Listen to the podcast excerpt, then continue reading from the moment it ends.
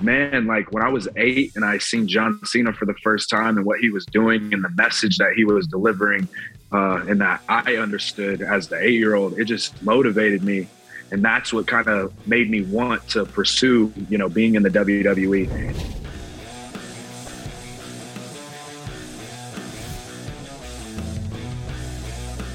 What's up, everybody? Welcome back to another episode of Out of Character. I'm your host, Ryan Satin, and this week we've got an awesome guest lined up for you WWE United States Champion Theory. Full conversation where we chat about everything that's happened with him uh, over the past year. He's had so much to chat about WrestleMania, Pat McAfee, Stone Cold Steve Austin, working with Mr. McMahon, Brock Lesnar, so much more. Uh, lots to talk about. And of course, we talked about his idol, John Cena, some of the back and forth they've had on social media, and what he's thinking when it comes to John Cena returning to Raw later this month. Lots of good stuff in this interview, so make sure you listen to the whole thing. And hey, if you're listening to the podcast version of this, or if you're on the YouTube video, make sure you subscribe, whether you're on the subscribing to the podcast feed, whether you're subscribing to the YouTube channel, please do it. It helps me out a lot. All right, let's get to this week's interview with WWE United States Champion Theory.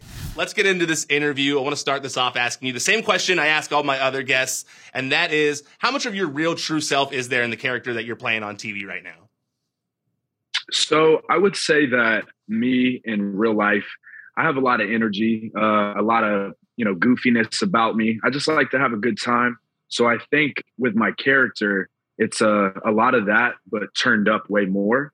And also, uh, of course, like the the real cockiness and arrogance. Uh, I'm not too bad in real life, so it's pretty it's pretty balanced. But uh, I would say there's definitely a difference.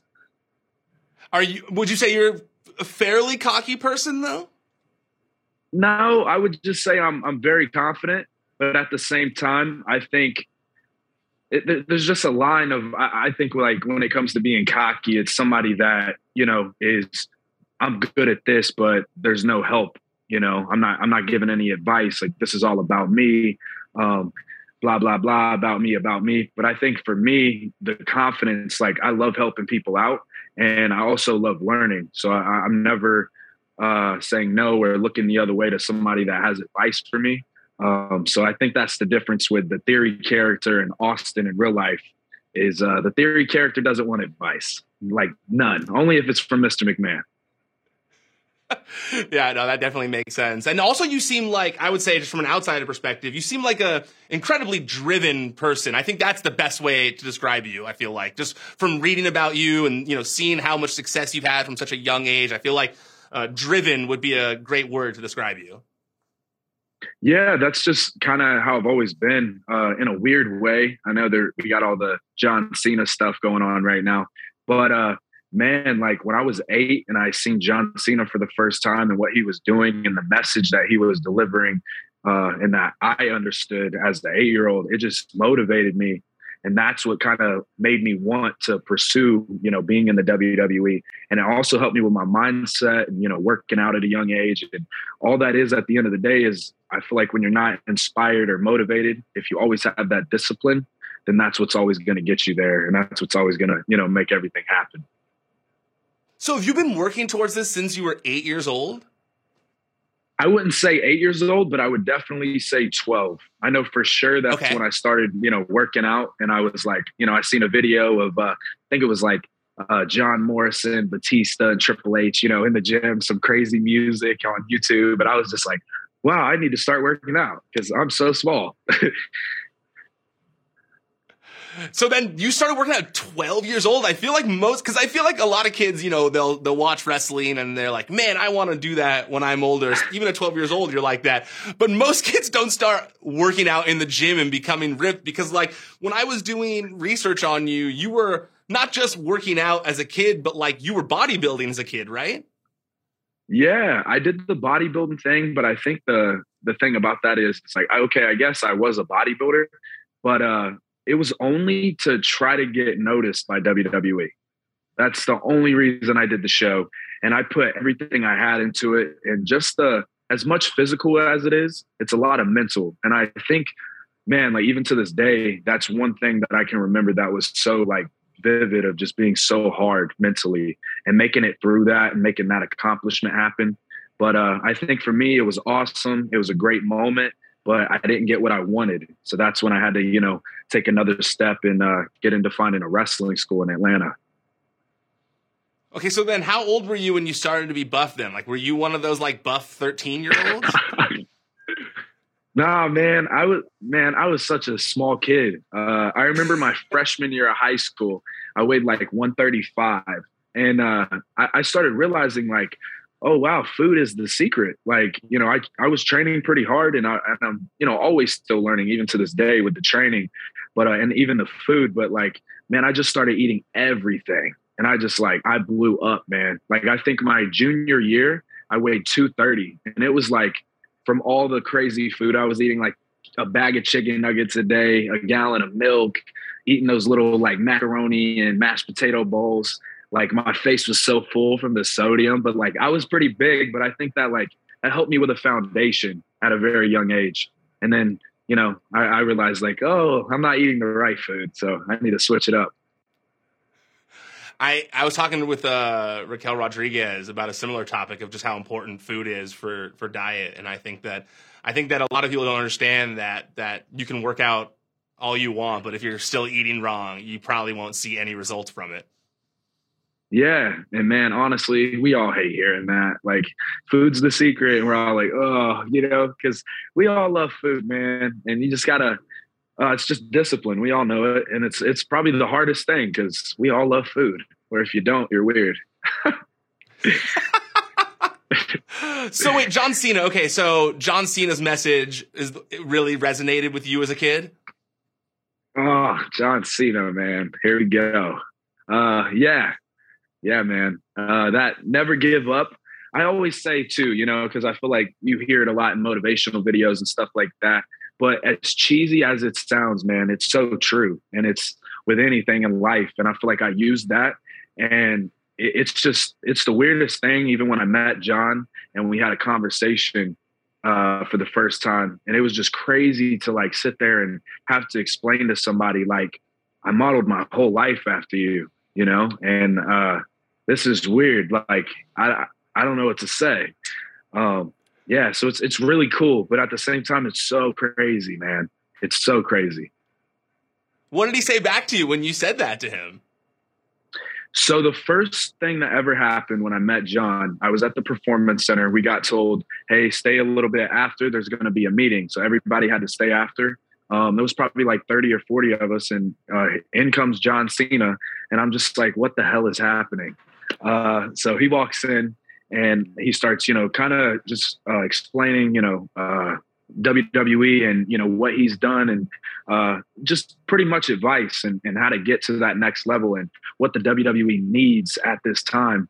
And uh, after that, he basically said, "Hey, I'm going to stay here all day because I have a free, you know, free time today, which is crazy for him."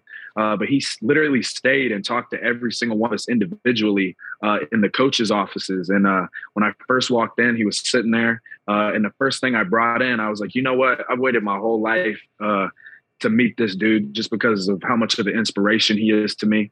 Uh, so I came in with my cell phone and I had a, it's funny, I had a phone because, you know, the whole selfie thing, but uh, came in with a, a picture of me when I was, I think I was eight and I have like my own off-brand Cena gear because like I couldn't afford like the merchandise. So I made my own like off-brand Cena stuff. But you can tell like, oh, this kid's trying to dress like John Cena. And I showed him and I was like, this is probably gonna be weird, but I want to show you this. And he was like, that's not weird at all. He was like, man, that's so awesome. And then from there, I'm just I'm I'm sitting there trying to ask for advice, but at the same time, I just I don't even know what I'm saying to this guy. You know, it was it was really cool though. Yeah, I, dude, I completely understand. Like, I, I've only like since I was a kid, since I heard about like the term bucket list. I my the only thing on my bucket list forever was drink a beer with Stone Cold. That was like my number one bucket list item. So when I finally like when he invited me to his house to do his podcast, and I realized I was actually going to be able to drink a beer with Stone Cold uh, it was like a life changing moment. like it was so cool that I got to actually check off that thing on the bucket list and say to him like, "Hey, can we have a beer?" And he was like, well, can we yeah. do the podcast first? You know, and I was like, yeah, we can do the podcast That's, first and then drink a beer. It's so funny you bring that up because, uh, okay, so this is something about me. I don't drink at all. I've never had alcohol before. Um, so literally WrestleMania, I get my ass stunned. I'm standing in the back, you know, and and that's a thing. You wait, you know, for people to come to the back and shake their hand, and uh, you know, thank you for that out there, stunning my ass. Uh, so here comes uh, Stone Cold through the back, and he's got a beer in his hand, and he's just covered in like beer. And I hug him, and uh, he's like, "Thanks, I appreciate it." I'm saying, "Thank you too." And there was this, there was a moment in my head where I was like, Stone Cold is gonna hand me this beer, and I'm gonna have to chug it. Like, there's no way. Like, I'm gonna chug it so fast. I don't know what's gonna happen to me because I've never had a beer before, but I gotta chug it. It's Stone Cold Steve Austin, but he didn't hand it to me, so everything was good. I remember reading a story about CM Punk like that once, where I think it was like with Harley Race, and he had, he similarly was like, I, I think he says he drank it or he put it to the side, but had a similar uh, a feeling of like, oh no, what am I going to do? I don't want to be disrespectful. So yeah, that would be tough. Yeah. You, so you would have drank it if Stone Cold had offered oh, it? Yes, like water. well, let's talk about WrestleMania because man, I was there for that match and one of the highlights of the entire weekend, but I can imagine for you, it was one of the highlights of your career, of your life. Uh, what, just how, what, what did you feel from the whole experience? How much, how crazy was it for you? So for me, it all pretty much started uh, when I started doing the trips to SmackDown, and I started doing the, uh, you know, I was still doing Raw, but I was doing SmackDown because of, you know, Pat McAfee was on SmackDown, and we started the storyline. But just the whole build up to it was just a lot of fun. And to me, it was like my first real story, I feel like, as an individual in WWE, where I was actually like really focused on with somebody. And just to have somebody like Pat, who is literally so cool and can do anything. You know, I mean, the guy's a freak athlete, but at the same time, how how much he was interested in how much he wanted to invest in doing this. And, you know, what do we have for that day? Okay, uh, I don't really like that. Do you want to try this? And just the ideas and and not being afraid to go, you know, to vince and, and throw ideas and say, hey, what do you think of this? And uh, that that was awesome to have somebody like Pat uh, to help out with all that. And then also too, putting the match together with him was so easy. Just somebody that he's just like, hey man, like this is your part. So uh, you know, what you got? And working together. And I was like, do this move. And he's like, that sounds crazy. I'm like, yo, you're Pat McAfee, man. Hit that, you know? And uh, we did it. Like, and it just, I think being out there and just even telling him, like, hey, man, when we get out there on this, just take your time, take your time. And literally got out there and you didn't even have to say anything to him. Like, he's just a natural. And it was so fun to, you know, be in that moment and and be, you know, only 24 is it's crazy. I'm out there with Pat McAfee, who's a hell of an athlete. And you got somebody like Mr. McMahon watching ringside, and then we have Stone Cold. Uh, I just remember it all happening, and I was like, wow, like time really slowed down for me out there.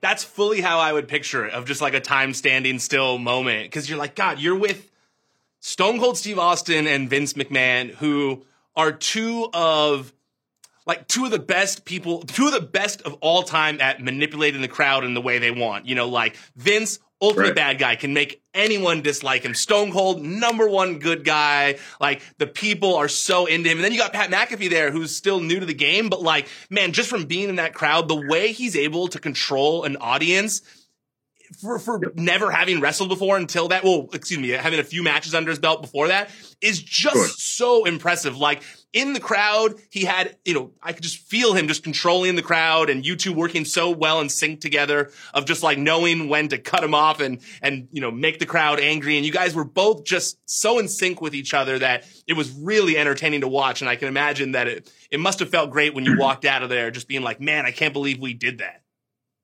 Yeah, no, man, and thank you for that. Uh, it's just one of those cool things where, like I said, when it all started at SmackDown, just being able to really be a piece of crap and have a guy that people just really want to see beat somebody up and just having them so invested in that and somebody like pat it's just like this guy that every week you know he's just doing his job and having a good time and you know, there's pretty much like the principal's son who gets away with murder. You know what I mean? Uh, and, and, it's just teasing this guy, and everybody's like, "Man, I'm I'm just so sick of this guy." And finally, you get that match, and you get the people, and they're like, "This is what we've been waiting for." And I think even if you know I'm good at being a bad guy and he's good at being a good guy, you need both of those to make it great.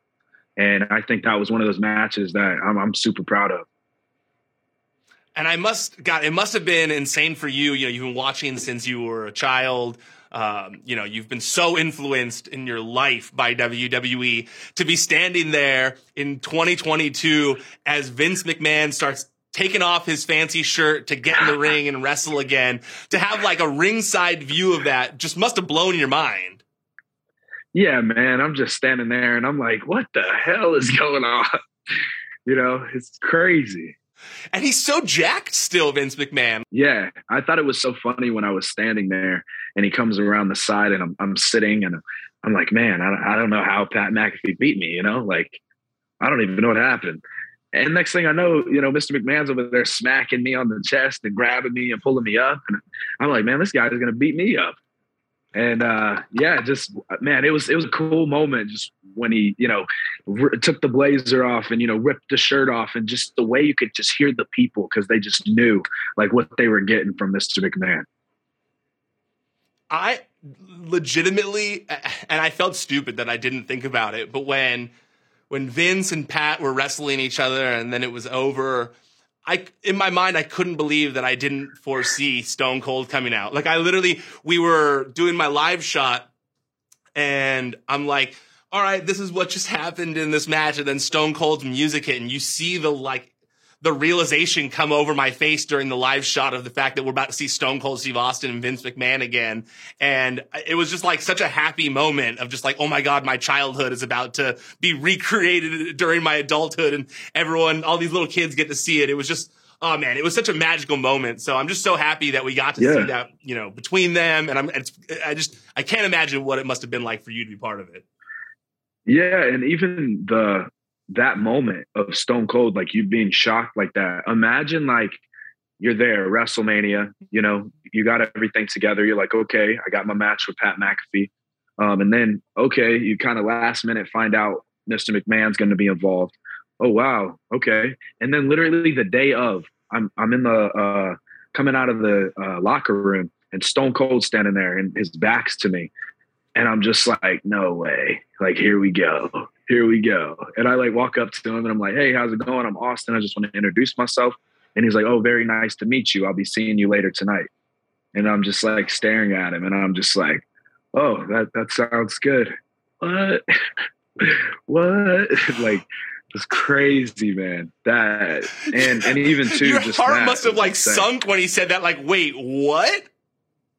Like I'm like, what are you talking about? Like, are we gonna party or like what's going on, dude? you know? And then I find out like every like find out like, yeah, you're gonna uh you're gonna get stunned. And I was like, ooh, all right, I got something for this. I've been holding something in for a long time. So finally uh at Evolve, I think was the first time I uh I took a stunner and sold it really crazy. And I realized like, oh wow, like this I could sell a stunner pretty crazy. So I knew at WrestleMania I had to save it. Like I was like, this is gonna be it, and I'm not gonna tell anybody. I'm just gonna go out there and I'm gonna fly. And Stone Cold did his part, and I was flying. it, it, was such a good stunner sell, like such a good stunner sell. It reminded me of like The Rock and Shane McMahon back in the day. My producer, he was showing me the picture before we were doing the this interview. He was going through all the different pictures and stuff, and uh, just that shot of you just like up in the air, just post stunner is so. Oh man, that's such a good picture. Thanks, man. Yeah, I need to get that uh, printed out. That'll be a really cool one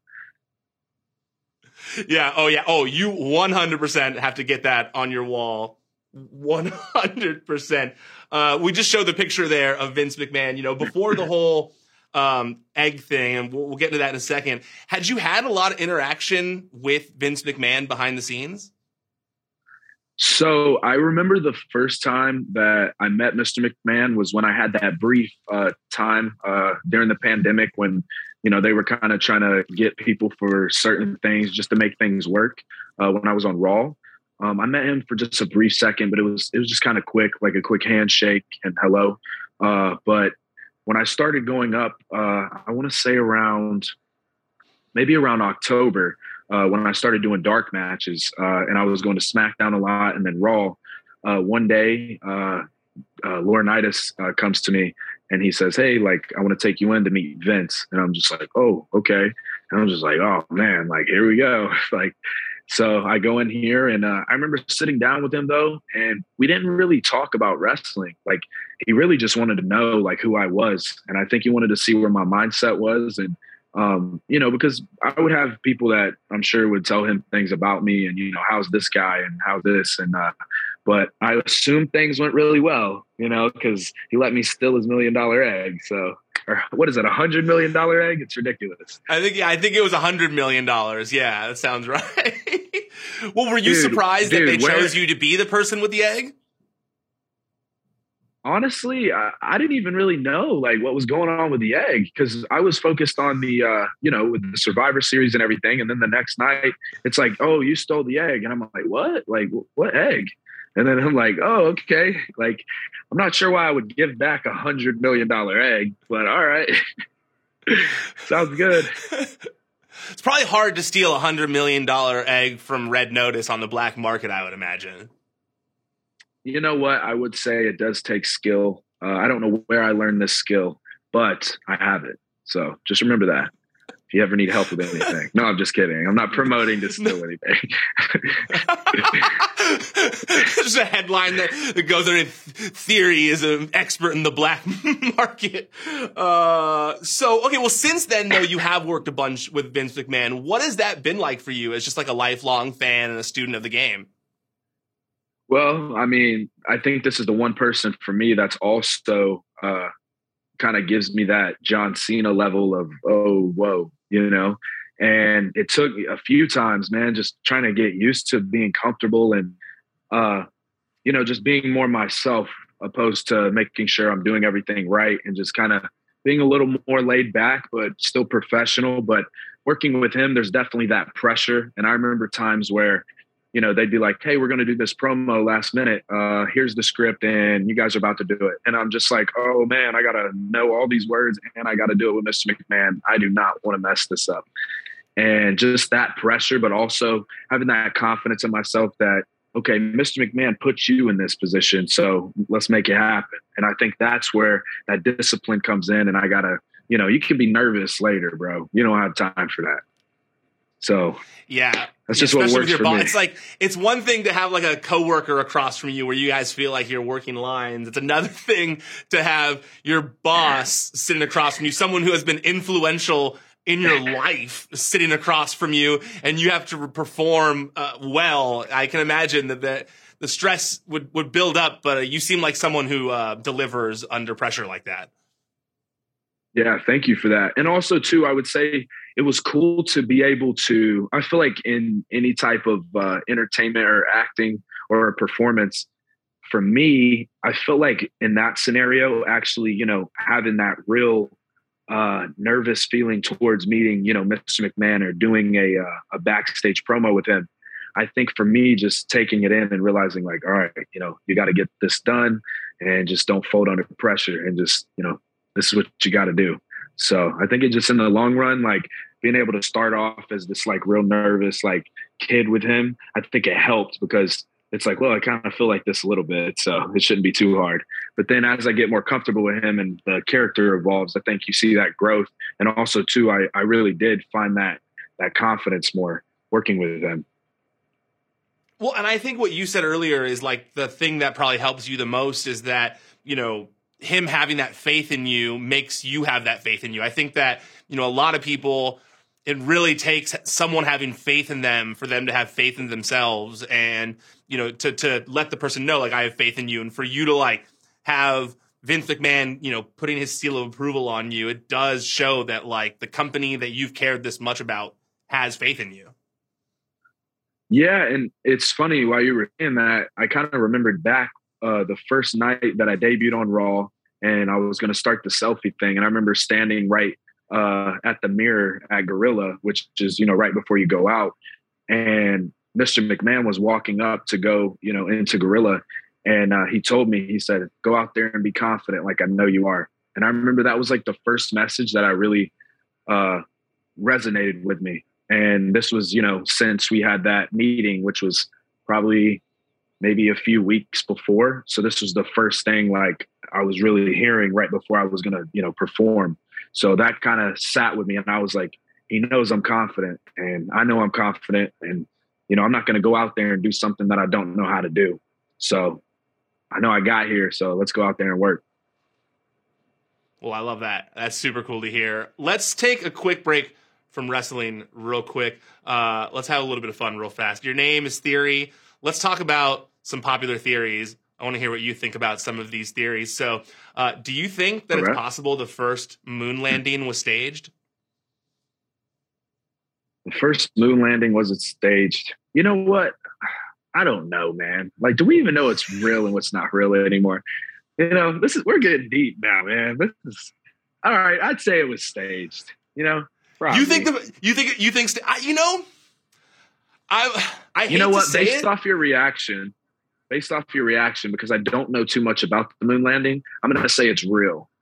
Uh, no, no, I was actually no, I was going to go with you on this one. That I then think that it's since fake, man. we have definitely, I, I feel like I feel like since we have definitely gone to the moon but I do think that it's possible that we were really worried about the whole space race thing and we wanted to be the first ones there. And so we made it look like we were. Just from working in news, I don't put it past the, the American government to do something like that. Yeah. And you know what that reminds me of too is like, you know, the weird videos of like ghosts or like some weird looking creature walking through and somebody got a clip of it like there's probably some real ones, man, but we're so used to just like, oh yeah, somebody's probably edited that. Like, dude, that's scary. Like, I'm sure something out there is, you know, going on, dude. yeah, I saw I I forget which comedian it was, but they were talking about how there's been, you know, hundreds of ghost shows on TV over the years and they never catch any evidence of it. And I I was thinking to myself, well, we just wouldn't believe any evidence that they claim to have. So it's possible, but yeah. I also know just from working in TV, like there was that show that used to be on MTV back in the day called, uh, I think it was called Fear or something like that, where they would, was like in the dark and they'd, no, not Fear Factor, but it was not like Fear they were in the dark. They were like in the dark and they'd use uh, green screen cameras and they would like be in haunted houses oh, yeah. and see how long the, pe- the people could last in the haunted houses. And I knew someone that worked on that show that was like, dude, we'd be in a back room banging on some pots to scare people while they were there. So you never know. Yeah. You never know with television. And then and then too, like nowadays, graphics and movies are so good. Like, come on, there's got to be somebody out there that does that, and they can just make a quick video and make something look crazy, you know.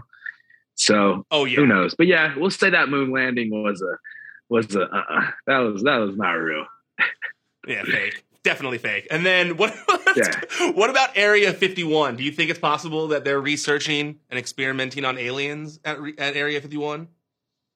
You know what, man? I have like a weird thing. I, I like aliens, dude. I think they're they're cool. You know, like, yeah, that's real. Of course. What? I want to go. Can so I go? Then, so you believe you believe aliens are definitely real, right? I think so, man. I think so. I think I've already met a few too, you know? I went too far there. I'm just kidding. Uh, okay, and lastly, day, no, you probably. Man. I'm sorry. You've met you've met one or two. You work in entertainment. There's a few aliens out there. They're, they're for sure out there. Yeah. Come on. All right. Yeah. Uh, what? Lastly, what about this theory? Have you heard about the theory have you seen the movie Grease? Yes. Have you heard about the theory that, that, that that Sandy died at the beginning of Grease and that this is all like a dream of her going to heaven? Wow. Really? Dude, listen to this. Okay, I was looking up theories. So it's At the end of the movie, right, Danny Zuko and Sandy fly off in a red convertible as they wave goodbye to their friends on the solid ground below, leading to the conclusion that the flying car was the final result of Sandy's fantasy as she is dead. During the song Summer Nights, Danny and Sandy recount how they first met and started a summer fling. And they say, I, and Danny says, I saved her life. She nearly drowned, suggesting that, that Sandy actually did drown and the whole movie is an elaborate musical fantasy. Yeah, right? It's got there's some merit to that theory, I feel like. Wow, that's deep, dude. Wow, I just thought it was a cool singing movie. Wow. wow. Okay. All right. Yeah, well, well, even though your name is theory, I, I figured I'd blow your mind with with one theory in there. That was that was really good, man. That that might be a fact, actually. Wow. Now I gotta watch it again. I gotta take a um, selfie watching John- it now. you're gonna be thinking about it the whole time when you watch it. You're like, you know, this does seem kind of dreamlike. Like, there's the whole scene with the beauty school dropout, which that wouldn't happen in real life. There's there's a lot going on there yeah. that leads yeah. that leads some believability to this theory. Uh, I want to yeah. go back a little bit. We talked about John Cena, but then we got past it. Uh, you you quote tweeted me that when he had that video where he said that you're the superstar uh, that needed attitude adjustment, you said stop playing dress up, come bring it. Now he's going to be on Raw in a few weeks. What was your reaction when you saw that Cena is actually going to be on Raw soon? Man, it's uh each week just seems like it flies by. I mean, I feel like I just was, you know, uh, doing NXT in the way. And then I was, you know, doing Survivor Series and then the Royal Rumble. And then I was with Pat McAfee at WrestleMania, getting stunned by Stone Cold, main eventing MSG with Brock Lesnar. Like, man, it's been wild and it's been happening fast. Like, I don't even think it's been a year. And I just, I just think we all have the feeling that this interaction is going to happen very soon. And could it be when John Cena returns? I don't see why not. We'll leave it at that. Uh, going back to Vince a little bit because I, I, that's all. I think that speaks enough for itself right there. Um, since you've had this confidence from Vince, you know he's kind of you know like I said, given you his seal of approval. But you've said, you know, also that you're confident but not cocky. Do you think that you have the potential to be the face of the company? I think so. Um, just because, it, I mean, I don't know what that level is because I'm on my way up and I'm slowly starting to see how different things are. And there's a lot of evolution for theory uh, as a character. And honestly, me, uh, even in my life, you know, being ready for that. And I think the way things are going, and I feel like I'm at a steady, you know, pace, but at the same time, there are some big things that happen and do put you on a new level. And I just think, honestly, I, I try not to get in my head too much because at the end of the day, these are big accomplishments, and this is the WWE. This is the biggest for sports entertainment, and this is what I've dreamed of my whole life. But at the end of the day, I think I know myself and I know my work ethic, and I plan to only get better. Um, and I I just want to give this everything that I got, and I don't want to hold anything back. And I also want to enjoy every single moment. I'm not in a hurry. Um, I just want to just enjoy the process and just enjoy this because you know you really do only get one shot at this. You know, one shot at life. And for me, that sounds awesome. And, and to be fair, you know, I've envisioned myself being the guy. And I think that's that's a huge, huge step to take. But I'm on my way for sure. And I would say right now, like I'm just gonna keep doing what I'm doing. And uh, you know, my ears are open, my mouth's shut, I'm just ready to keep it going. Well, since you know you do feel that way and you had a private conversation with Vince, did you mention anything like that in your private conversation with Vince, a la your hero John Cena, that you felt that you had that in you? Yeah, I, you know, because I wanted him to know uh, that this was never a second choice for me. This was always the only thing. and nothing against you know uh, college and stuff like that and you can do that at any time i feel like but um for me I, I never had a plan b like it was this or nothing like i was just so heavy believing in myself at a very young age that yeah, while these guys are at parties and you know high school, like I'm in the gym, I'm training. Like it's late, but I'm training. I finish, you know, a job in a warehouse working 8 p.m. to 8 a.m. I'm tired as hell, but I got to get up and I got to work out because if I don't, I'm going to fall off and I'm just going to keep pushing to the next day. And it's just that mentality, those little things. And I think everything that happens in life happens for a reason. And I think the buildup of all these huge moments that have been happening could this be the big buildup to get me ready for somebody like John Cena? Because I'm going to be honest, you know, there's a lot of huge attractions, but to me, I don't think it gets any bigger than John Cena. And, you know, whether you're, you know, a fan or not, you, you can't deny his work ethic. You can't deny what he's done for the WWE. And to me, being in a position where could I, I could possibly be the face, just thinking of how much there is and how much work there is, it's insane, man. And my hat's off to that. That that takes a hell of a, a human, uh, a man, or just honestly an anomaly. Like just somebody that can pull that off. It's it's insane. But like I said, I, I feel like my brain will go crazy if I try to think of all this stuff to get there. And if I just enjoy every moment and give it my best, it should be a good ride. And I'm not saying it's going to be easy, but uh, I, I'm I definitely just keep my head on straight and just keep moving forward. Yeah, no, what you talked about right there of the levels and how you're, you're learning even now the levels it takes to get to that top spot. Um, it's one of my favorite things to ask someone who's a more veteran talent in the company, who's maybe who's been a WWE or world champion or universal champion, something like that.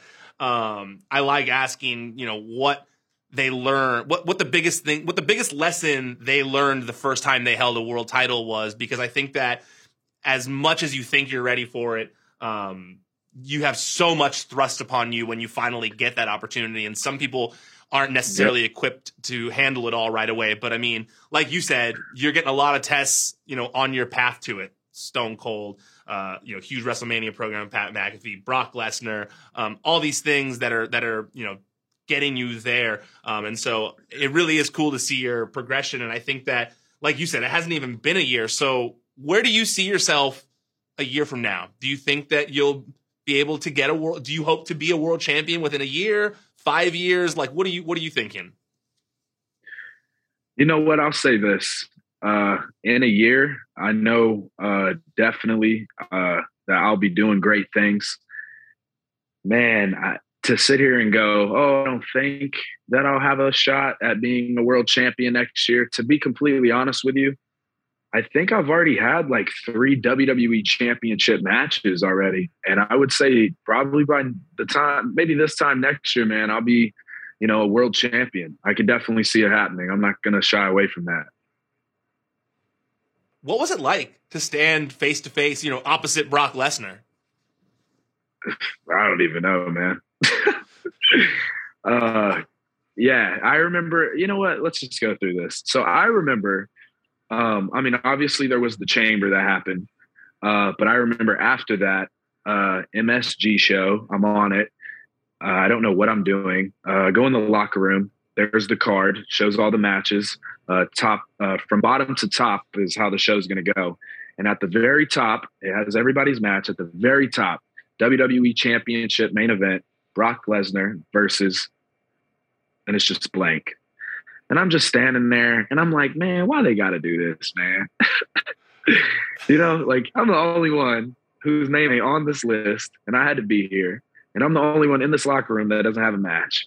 So, you know, like you guys just messed with me. Like, but uh that was a that night was great, man. Like uh the match was quick, but it, it was great. Uh that experience alone. Uh and also, you know, not only with Brock, but you know, Paul Heyman uh, it was great and it was an awesome moment that I can always, you know, be able to say I main evented MSG with Brock Lesnar for the WWE title. I love because people always think that you know wrestlers or working people or whatever. I love that with Stone Cold and with Brock Lesnar, you didn't know that you were going to be doing anything with them until you got to the arena. Even then, later in the day, it took you to learn before you were going to be doing stuff with both of those guys. That's like, that's so crazy to me. Yeah. And at the, you know what? I'm going to be completely honest. I think the person that I see myself as now, like, I, I feel like I enjoy knowing stuff last minute. Because imagine waking up that morning and it's like you're in the main event of Madison Square Garden with Brock Lesnar for the WWE title. Like, man, there's like there's like eight hours left, man. I'm nervous, man. Hold on, you know. But you know, knowing last minute, it's like, all right, well, I got to stretch. I got to put my gear on.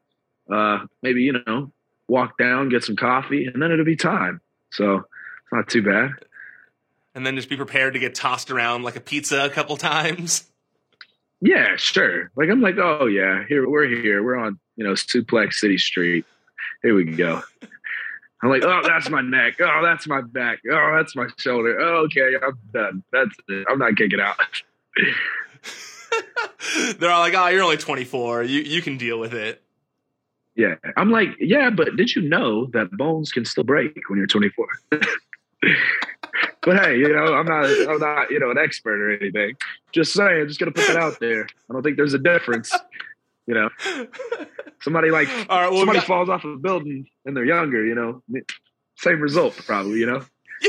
and that was definitely like a like a small house that you know uh, height that you were up in the air for elimination chamber. Like I feel like looking down from there, it probably was so scary.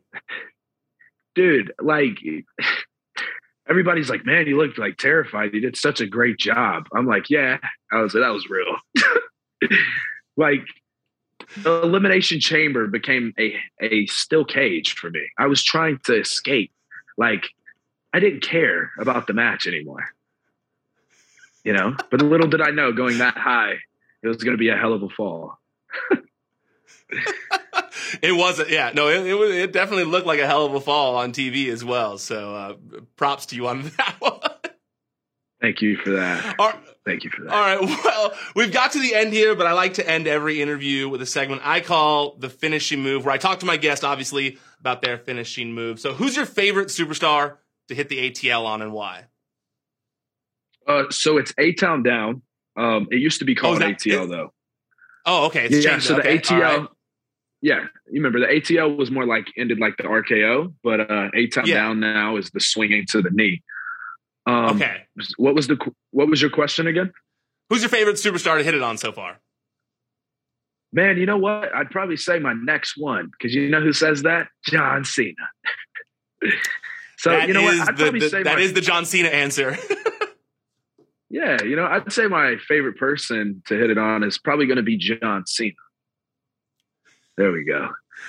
Yeah. That's a better answer. That's a better answer. Uh, did you give there it this go. new name, or did someone else give it that name? Uh, I gave it that name. I actually uh, that was the name that I wanted to uh, call it when I started because I didn't know if I'd ever do the ATL again. Um, but I just wanted, since it was a completely different move, I wanted to change the name. Um, but yeah, the whole A Town Down, you know, everybody knows Atlanta. That uh, the Usher song, yeah, uh, peace up, A Town Down it's just like an Atlanta thing. But I like to use it, you know, not only it helped out when my name was Austin, I still feel like, you know, representing that and, you know, just putting it down when I come out there. And I'm from Atlanta and, you know, just letting people know who I am. So that's the whole message behind the A Town Down.